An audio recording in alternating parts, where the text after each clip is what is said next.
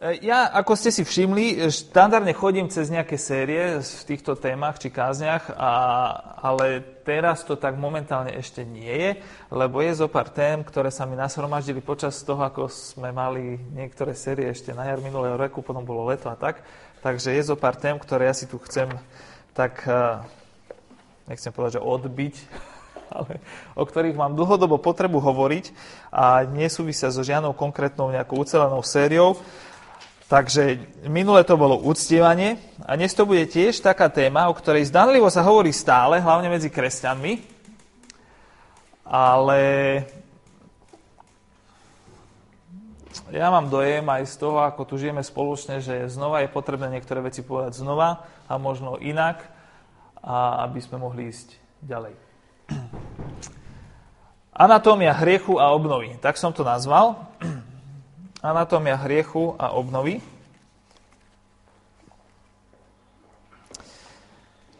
Prečo o tomto mám potrebu hovoriť? No preto, lebo problematika hriechu je reálna.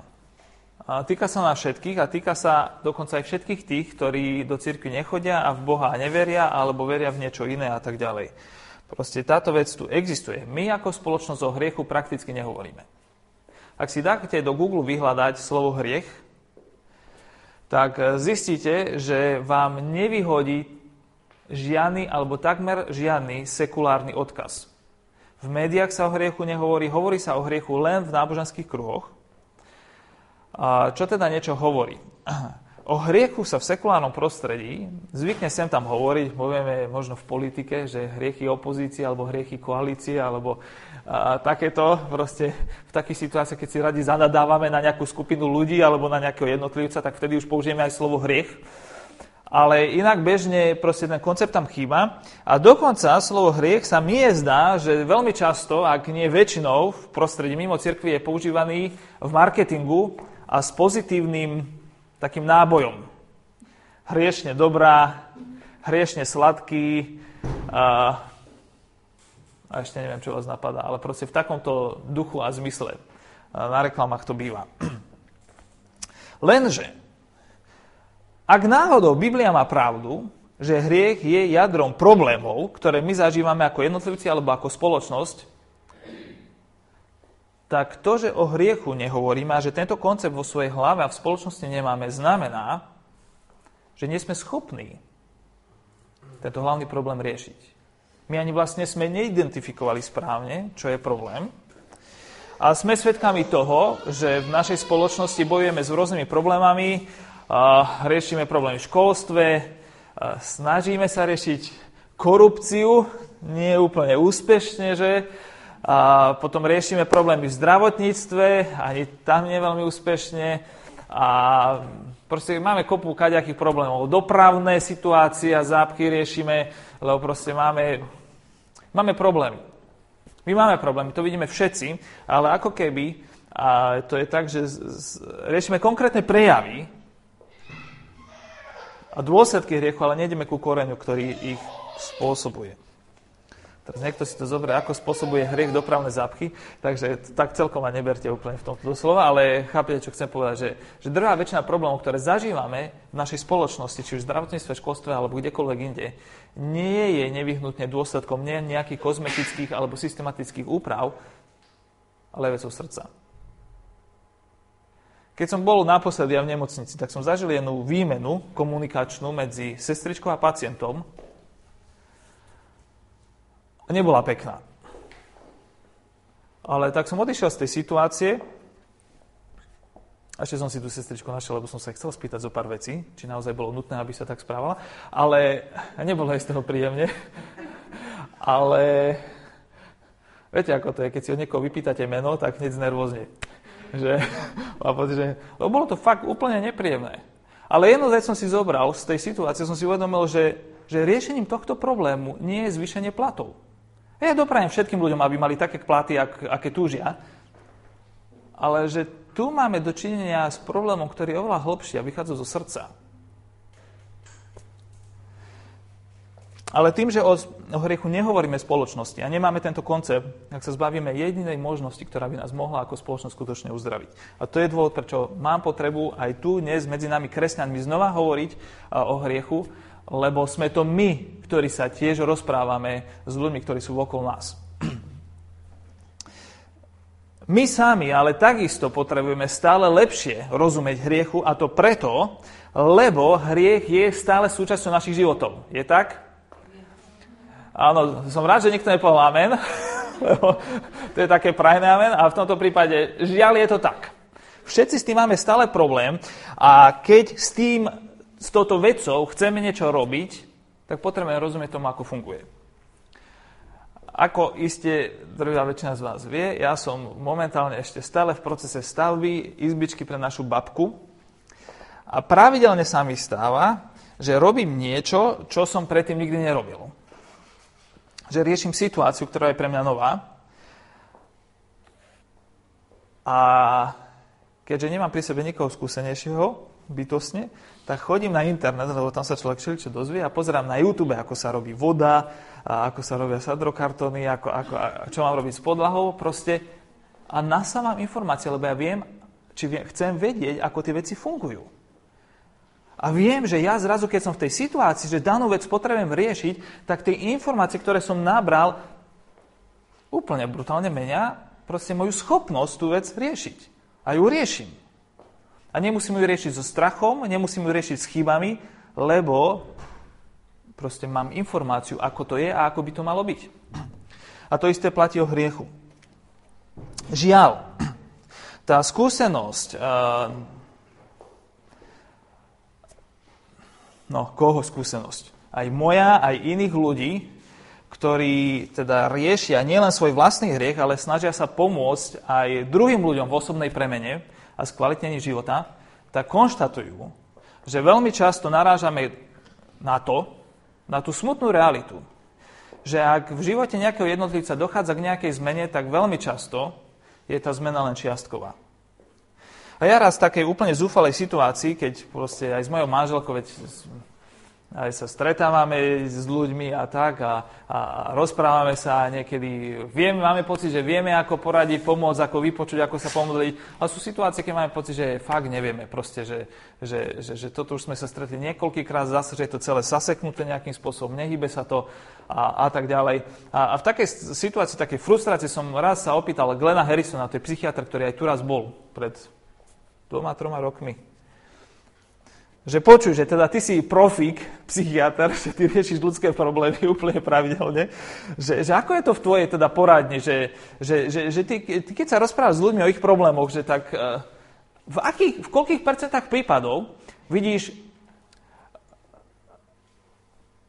to, čo by si chcel vidieť.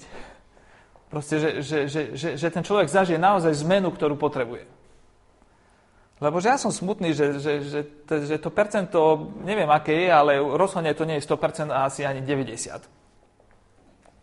On mi tak vraví, že, že vieš čo, že, že nie, štandardom je, že tá zmena je len čiastočná. Drvá väčšina prípadov zostáva v šedej oblasti, kde dojde k zlepšeniu v niečom, ale rozhodne nie vo všetkom, čo by som si prijal, aby, aby ten človek naozaj zažil. A ale vraví, ale. Ale zažívam a zažil som mnoho úplne krásnych uzdravení kazateľov a pastorov, ktorí padli. Že to boli ukážkové príbehy. Aj my, kazatelia a pastori, zažívame pokušenia aj pády. Aj minulý týždeň som počul jednom mojom kolegovi, ktorý proste sa ocitol v morálnom bahne a proste musí si svoj život riešiť. A proste to je realita, v ktorej žijeme. Proste my vieme zlyhať. Ale tak ma to nutilo rozmýšľať, že čo je ten rozdiel, prečo je to tak, že v prípade kazateľa a pastorov môžeme vidieť to, že, proste, že, že, že ak je vôľa pre zmenu, takže ten proces je v konečnom dôsledku radostný. Taký, aký by mal byť. A že v mnohých iných prípadoch to nevidíme. A zdá sa mi, že tých dôvodov je viac, ale zdá sa mi, že jeden z tých dôvodov je ten, že, že kazatelia aspoň teoreticky majú naštudované, že ako hriech funguje a čo s ním majú robiť. Majú porozumenie väčšie ako možno ľudia, ktorí nemali možnosť stráviť niekoľko rokov v Biblii, toho, že, že áno, v biede sa môžeme ocitnúť všetci, ale mám predstavu, že, že, že v tejto situácii toto je potrebné spraviť. Áno, bude to bolieť, bude ma to stáť niečo, ale viem, že ak chcem Boha, a chcem zdravie vo svojom živote, tak žiadna iná cesta neexistuje.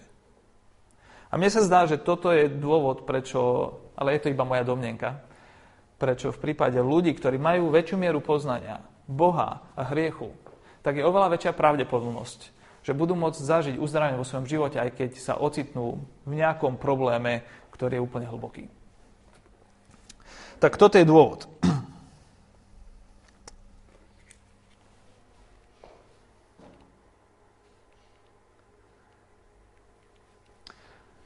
Moja prvá poznámka je, teda toto boli úvodné poznámky, moja prvá taká, prvý taký bod je dobrý nápad versus tvrdá realita. Bol som štvrtak na základnej škole, to som mal koľko rokov? Štvrtáci majú koľko rokov? Alex, 10? 10 rokov a mali sme výbornú triednu učiteľku. S niekoľkými z nás triedy si vytvorila taký dosť blízky vzťah, tak vznikla tam taká partia a mala ona tiež aj syna v našom veku, takže sme sa spriatelili. A nosievala nás ku sebe na chatu do Malých Karpát, takých troch, štyroch stredy. A chodili sme tam v podstate takmer pravidelne. A jeden deň sme aj s jej synom, aj s mojou spolužiačkou teda, dostali taký skvelý nápad. Nevedeli sme, že čo budeme robiť. Štandardne sme chodili na huby, ale vtedy sme práve nešli, tak sme dostali taký dobrý nápad že v celej chatovej oblasti všetkým odstrihneme antény. Také tie analógové. Zobrali sme si kliešťa a všetky chaty do radu sme odstrihli. A na mnohých z nich sme ešte odmontovali vonkajšie vchodové kľúčky. Prišlo nám to ako veľmi dobrý nápad a ako to vidím na svojich deťoch, mnohokrát, keď majú nejaký dobrý nápad a spýtate sa ich, že prečo ich to napadlo, tak nevedia povedať, tak ani ja si nespomínam, prečo sme toto považovali za dobrý nápad. A tak to býva aj pri iných dospeláckých nápadoch sem tam, že robíme no, veci. Ale tento dobrý nápad narazil na tvrdú realitu vo chvíli, keď do chatovej oblasti prišla policia. A a naša triedna učiteľka si nás zavolala na pohovor.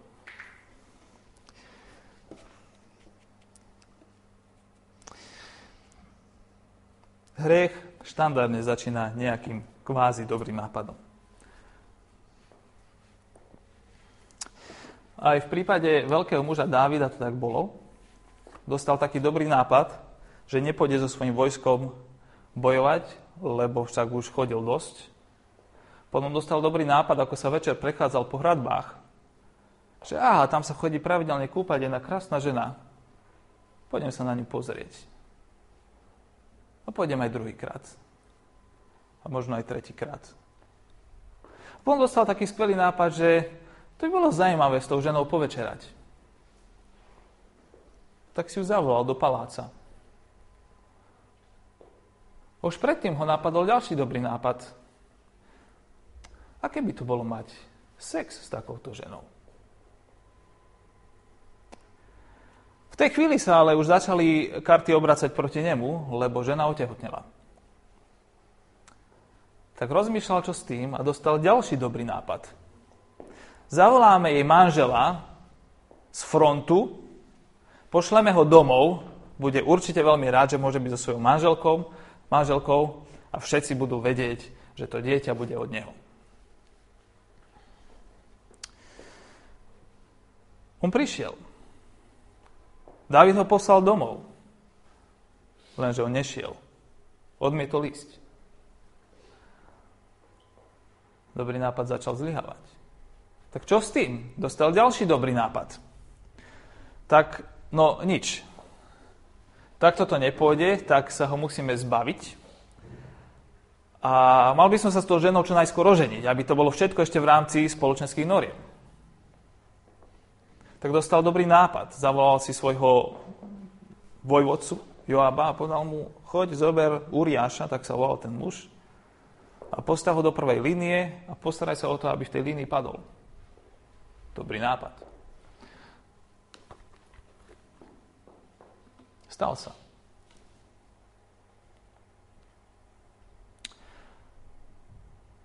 Ale Boh to tak nenechal. Do chatovej osady prišla policia a vstúpil do našho života hlas našej triednej. Do života Dávida vstúpil prorok Nátan, ktorý prišiel a povedal mu, čo by si povedal na to, keby jeden človek spravil toto? A David povedal, to je hrozné, čo ten človek spravil. A povedal mu Nátan, ty si presne toto spravil. Proste do Dávidovho života zrazu prišiel Boží hlas. Dobrý nápad narazil na tvrdú realitu, ktorá bola nekompromisná. Na Božiu realitu.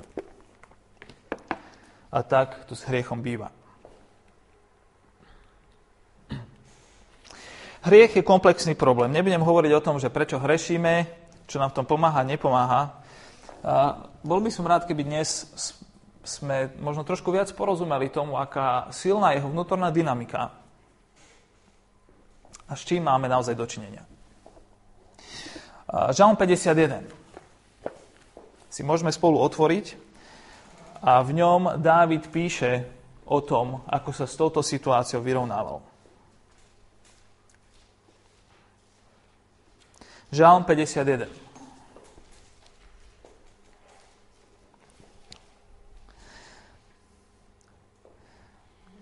Je to žalm pre hudobný prednes, je to Dávidov žalm po tom, čo Dávid s Batšebou prišiel, čo bol Dávid s Batšebou, to je meno tej ženy, a prišiel k nemu prorok Nátan.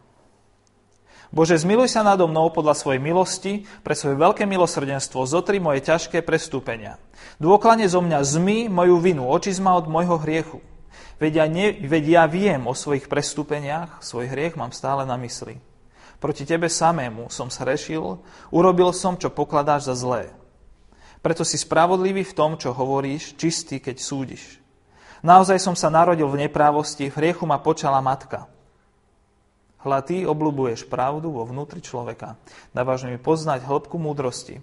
Zbá ma hriechu izopom a budem čistý. Umí ma a budem belší ako sneh. Daj mi počuť slova radosti a potešenia, nech zajasajú kosti, čo si zdrvil. Zakry si tvár pred mojimi hriechmi a zotri, naše, a zotri všetky moje viny.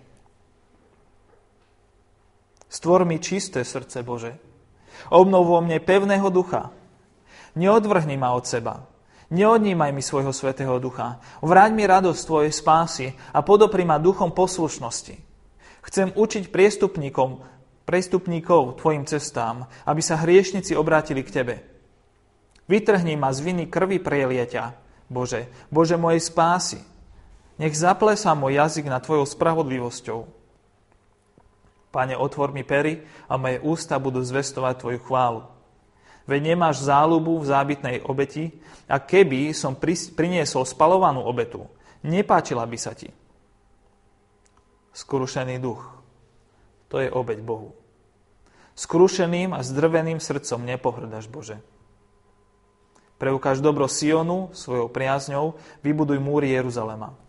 Potom si oblúbiš správne zábytné obety, spalované obety a celožertvy. Vtedy budú obetovať junce na tvojom oltári. Konec žalmu.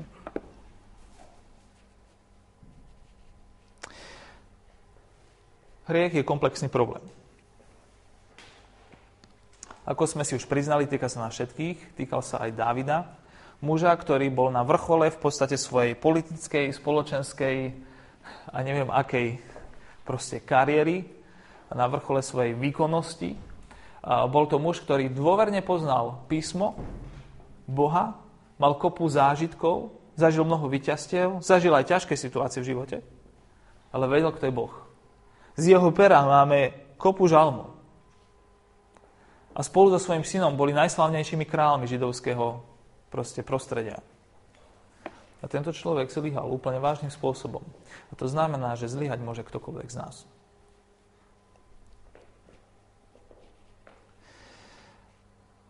Niekedy tak počujem, že, že církev straší hriechom a že v podstate tu ide iba o psychológiu, že my v cirkvi rozprávame o hriechu preto, aby sme si v podstate vyrobili zákazníkov a následne, aby sme im mohli ponúknuť odpustenie.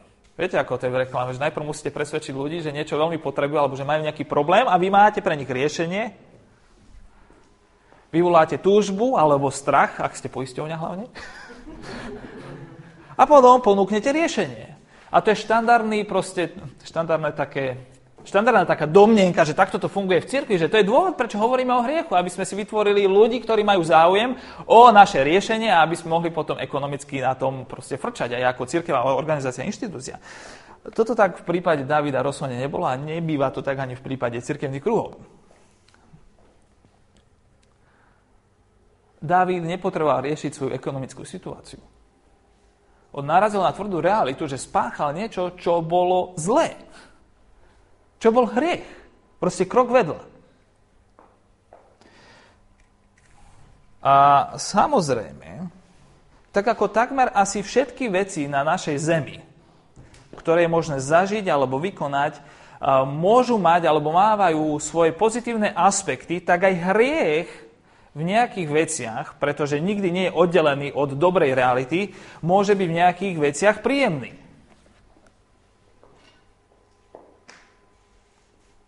Ale ak zostaneme len pri tom, aby sme sa pozerali na niektoré parciálne aspekty, čiastočné aspekty danej veci a nepozrieme sa na vec komplexnosti, nevyhnutne dospejeme k veľmi zlému obrazu, akú chybe.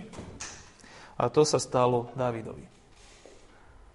On vedel, že s tou ženou bude príjemné večerať. Vedel, že s ňou bude príjemné spať. Ale nepozeral sa na hriech v jeho komplexnosti. Zabudol sa pozrieť, že to má aj B, aj C a aj D.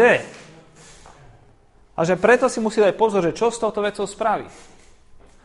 A žiaľ je moja skúsenosť, že ľudia, ktorí nemajú Bože poznania, skúsenosť s Bohom, nemajú absolútne žiadnu predstavu o tom, akú mieru Boženania Boh má pre ľudí, ktorí ho milujú. Keďže sme pri sexuálnom hriechu, tak napríklad v oblasti sexuality.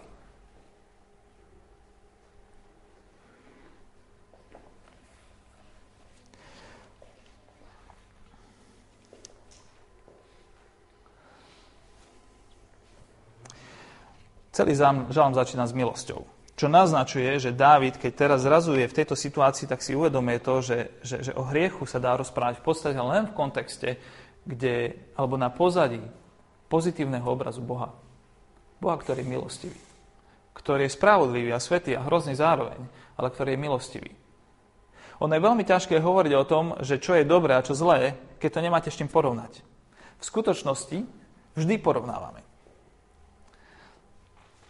Ak by ste boli odchovaní na čistých špagetách, tak špagety s kečupom vám prídu akože brutálne dobré, akože brutálne dobro. Ak ste boli odchovaní na, neviem, jedálni nejakej tetušky, ktorá, ktorá má veľmi obmedzené zdroje, a potom ste prišli do prepichovej reštaurácie, tak proste máte pocit, že tak toto je úplne že dobro. Vždy porovnávame. A tak je to aj s vecami ako hriech alebo s konkrétnymi vecami, akože činmi, výzvami, ktoré máme pred sebou a možnosťami voľby. Porovnávame. A ak nemáme predstavu o svojej hlave Boha, ktorý je dobrý, skvelý, pokiaľ nemáme koncept milosti, dobroty, tak je prirodzené, že sa nám môže stať, že niektoré veci vyhodnotíme nesprávne. A práve preto, že Dávid pozná Boha, ja pozbudujem všetkých nás na to, aby, ak túto vec chceme zvládať, aby sme pestovali správne vnímanie toho, čo je dobré predstavu toho, čo je naozaj dobré. A zažívali to, čo je dobré, lebo to nám pomáha rozumieť tomu, čo dobré nie je. A veci, ktoré nám chutili vola, kedy zrazu, keď sme naučení už na to, čo je naozaj dobré, nám chutiť nebudú. Zatiaľ čo, ak naozaj dobre nezažívame, tak nám bude chutiť hoci čo. Proste ten náš pes, keď mu nedávame dobré jedlo z kuchyne, tak zožere hociaké granule. Ale keď má pár dní po sebe, že sa mu dostane z kuchyne dobré Janky na jedlo, tak proste nezožere tie granule. Proste tak to je. No, tak Dávid vie, čo je dobré. A tak sa pozerá na svoj hriech a to potrebujeme robiť aj my.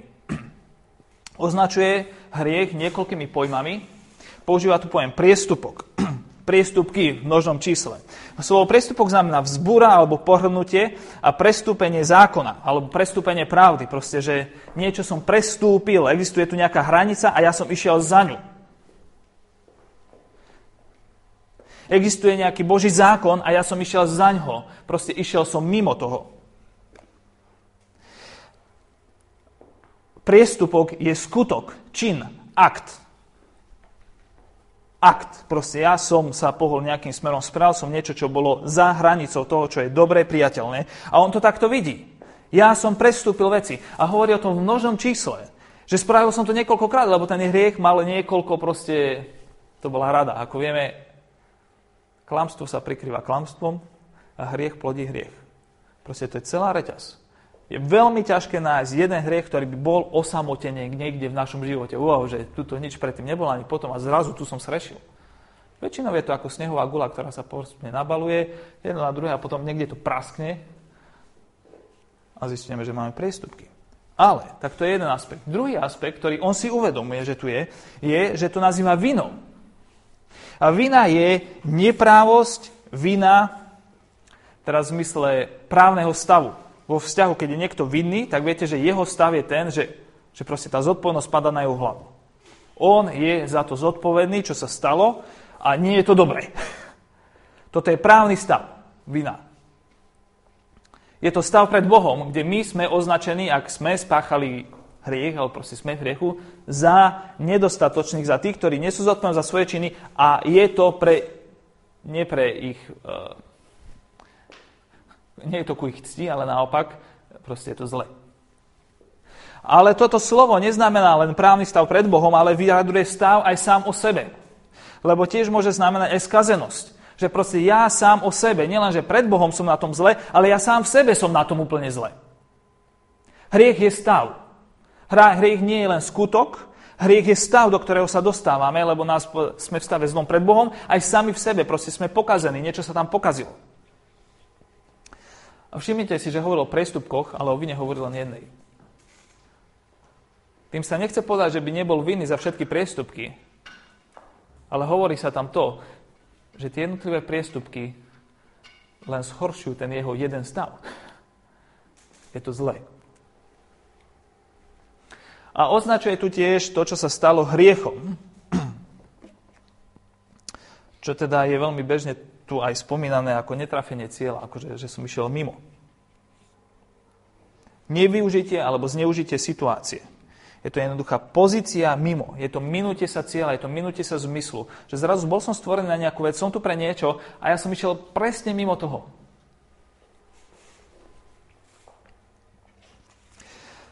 A my potrebujeme rozmýšľať o hriechu takto široko. A inak nová zmluva ešte poukazuje napríklad na to, že hriech je aj silou tendenciou v našom vnútri, silou, ktorej môžeme podliehať, ktorá nás môže ovládať a, a tak ďalej. Ale potrebujeme o ňom hovoriť e, široko, lebo keď chceme niekomu pomôcť napríklad, tak nemôžeme zostať pri tom, že počuj, spravili si niečo tuto niečo, čo je mimo, toto potrebuješ napraviť. A nebudeme sa venovať tomuto, v akom je on stave, pred Bohom aj sám v sebe a nebudeme vôbec venovať pozornosť tomu, že proste, e, čo vníma ako svoj zmysel, existencia, proste k čomu smeruje to celé. A takisto o sebe, keď sa budeme proste snažiť len, no, tak vieš, včera som bol, pozeral som porno. No, hrozná vec, musím to nejako ošetriť. A sa nepozriem na svoje srdce, že, že prečo sa vôbec tam takáto vec zrodila? Vynadal som mojej krásnej novej manželke, teraz ja mám už krásnu staršiu manželku, ale je, že mladú manželia, tu si ste taký mladší ešte. Že, že, no tak rýchlo, to vieš čo, nemyslel som to tak. A, a poďme ďalej. No ja že si to tak nemyslel. No proste potrebujeme ísť hlbšie. No vyznelo to tak, že si to tak myslel. a, a ako? Proste hriech je hlboký a potrebujeme ho riešiť komplexne, sa na ho potrebujeme pozrieť komplexne. A takisto, keď sa mu chceme brániť a chceme žiť ako ľudia, ktorí sú zdraví, ktorí nedovolujú tejto sile alebo možnosti proste likvidovať naše životy, tak nemôžeme dbať len na to, že tu je nejaký zákon, na ktorý, alebo nejaká hranica, za ktorú nesmiem šlapnúť. To je zákonnictvo. Skutočné poznanie Boha ide hlbšie aj poznanie hriechu. Hriech kazí náš charakter, Teda hlavný rys nášho ľudstva. Hriech kazí všetky významné schopnosti človeka, myslenie, city, reč a činy, ktoré sa potom stávajú základňou, z ktorej útočíme na druhých a za pomoci ktorej opúšťame alebo prehliadame. Hriech je koreňom tak veľkého trápenia, akým je osamelosť, nepokoj, odsudzenie, hamba a pocit bezvýznamnosti. Hriech, vlast, hriech vlastne trápenie nie len spôsobuje, ale je aj jeho následkom. Konec citátu. To hovorí Cornelius Plantiga v tejto knižke Ževiář hříchu, či hry, áno, hříchu.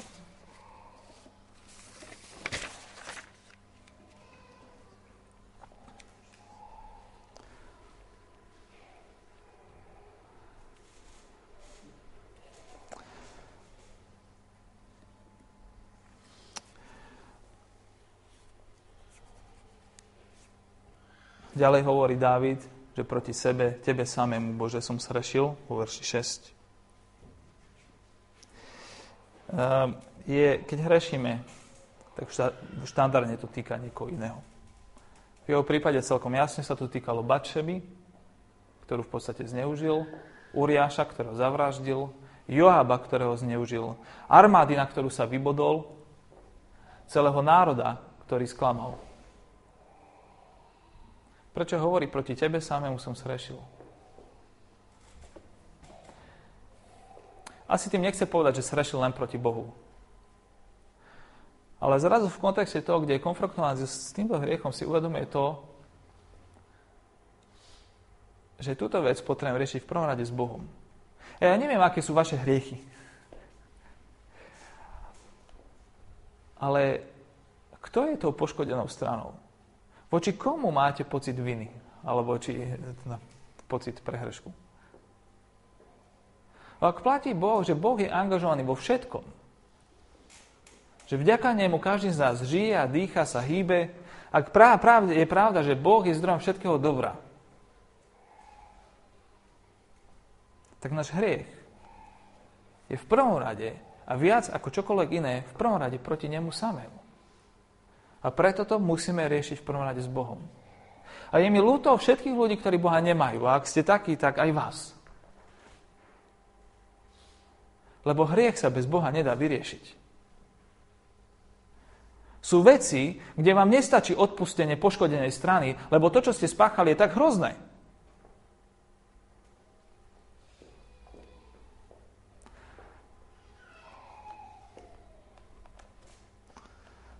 Som pokušený tu povedať príbeh z posledných dvoch týždňov, kde naše deti spáchali niečo kolektívne a potom sa nám odprosovali.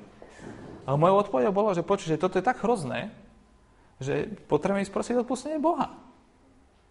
Vy ste nepoškodili len nás, proste nespravili ste niečo škaredé len voči nám, ale proste vaše srdce pred Bohom je zrazu v tak hroznom stave, že potrebujete prosiť o odpustenie. Jeho. Priznáva, že je to zlé. Spravil som, čo pokladáš za zlé, alebo v evangelickom preklade urobil som, čo je zlé v tvojich očiach. Hriech je zlý. A toto je vec, ktorú potrebujeme prijať. A chceme žiť bez jeho dôsledkov. A bez neho. Hriech môže mať svoje príjemné stránky, môže byť priťažlivý, môže lákať naše telo, naše, môže, môže naplňať nejaké naše potreby, môže nás klamať, ale v konečnom dôsledku je zlý.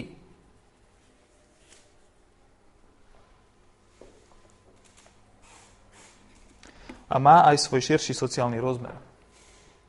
Samozrejme na našich súčasníkov, ktorí s nami žijú, e, my nežijeme v izolovaní, aj keď žijeme v tak individualistickej kultúre, ako nikto pred nami na tejto zemi, ale má sociálny rozmer aj v tom, že sme ovplnení tým, čo tu bolo pred nami. Dávid priznáva, naozaj som sa narodil v neprávosti a v hriechu ma počala matka. Uvedomuje si, že táto choroba, ak to tak nazveme hriechu, je tak hlboká, že ten problém je tak veľký, že to nevzniklo len tu teraz. Ale že s ním mali problémy aj generácie pred ním a on proste bojuje stále ten istý boj ako generácie pred ním, že proste to sa ovplyvnilo, že to sa prenieslo. A to je hriech, ktorý máme. S ktorým bojujeme. Tá pozitívna správa je, že Ježiš Kristus prišiel, aby túto reťaz hriechu zničil. A ja tu mám pre, predstavený ešte jeden ďalší, či pripravený ešte ďalší blok. Obnova je tiež komplexný proces, ale to si necháme na budúce.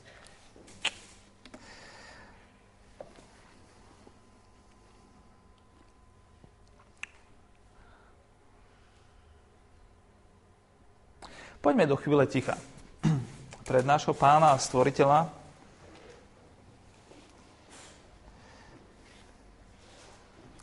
ak prežívame to požehnanie obdobie o svojich životoch, že, že horíme láskou k pánovi a nám dáva zažívať víťazstva aj v morálnych veciach, aj v, vo vzťahoch, tak mu môžeme za to ďakovať. Lebo to je on. Ale je možné, je pravdepodobné, že viacerí z nás zažívame zápas Zápas o svoju vlastnú integritu. Zápas o to, že sa hambíme sami pred sebou, kým sme, aký sme a čoho sme schopní. Zažívame chvíle, keď si prajeme, aby nás nikto nevidel. Zažívame bolesť z hriechov, ktoré sme spáchali v minulosti.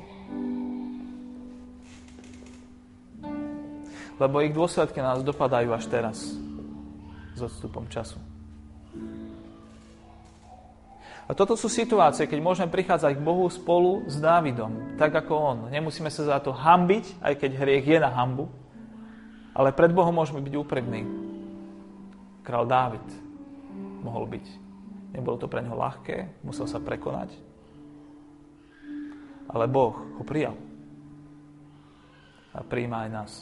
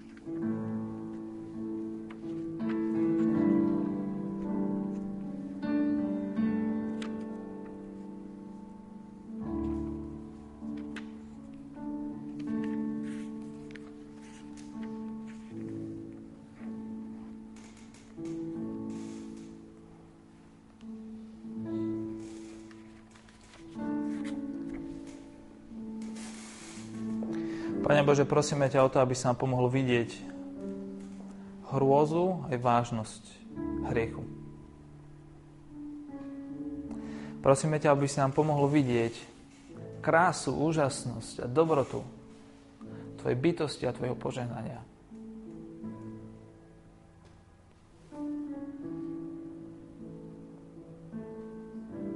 Pane, prosíme o to, aby som odpustil, keď zatlkáme pravdu, ako to spravil Dávid. A ďakujeme Ti za to, že vstupuješ do našej existencie svojim slovom, tak ako si to spravil skrze Nátana, že prichádzaš ku nám cez svoje slovo v Kristovi, ak nám hovoríš. Ďakujeme Ti za to, že nám dávaš bratov a sestry v Kristovi, ktorí majú oči otvorené a môžu prísť a nám povedať, že tieto veci nie sú v poriadku a potrebuješ spraviť toto a toto.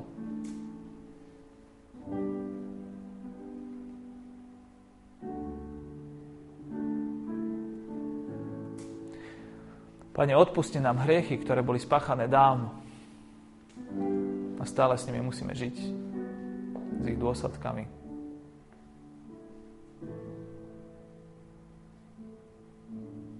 Pane, príjmi naše skutočné a hlboké pokánie.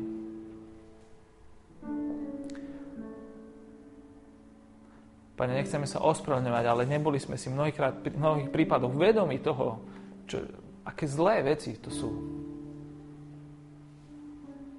Pane, prosíme ťa o odpustenie vo veciach, v ktorých padáme znova a znova.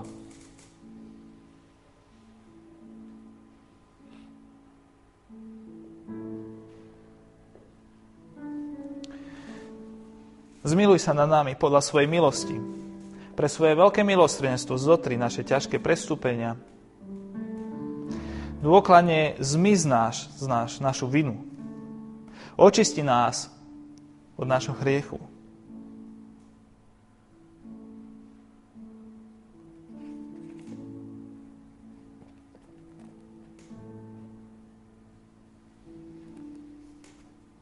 Ak vravíme, že sme bez hriechu, klameme sami seba a nie to v nás pravdy. Ale ak vyznávame svoje hriechy, On je verný a spravodlivý. Odpustí nám hriechy a očistí nás od všetkej neprávosti. Ale ak hovoríme, že sme neshrešili, Jeho robíme klamárom a Jeho slovo nie je v nás. Amen. Spievajme naslednú pieseň Predivný si, vzdávam chválu Ti. A spievajme ju s radosťou. Ak máme na to dôvod, lebo mnohí z nás sme to zažili, že čo to znamená žiť bez Boha a čo to znamená žiť s ním. Čo to znamená robiť somariny a potom zrazu byť uzdravený práve z nich. Tak to môžeme spievať s radosťou a ak pre niekoho toto nie je osobná skúsenosť, tak to môžeme spievať ako modlitbu že to chceme zažiť. Že Pán Boh zmení náš deň z búrky na krásny. Že Pán Boh vo svojej milosti nás obnoví, očistí a oživí. Amen.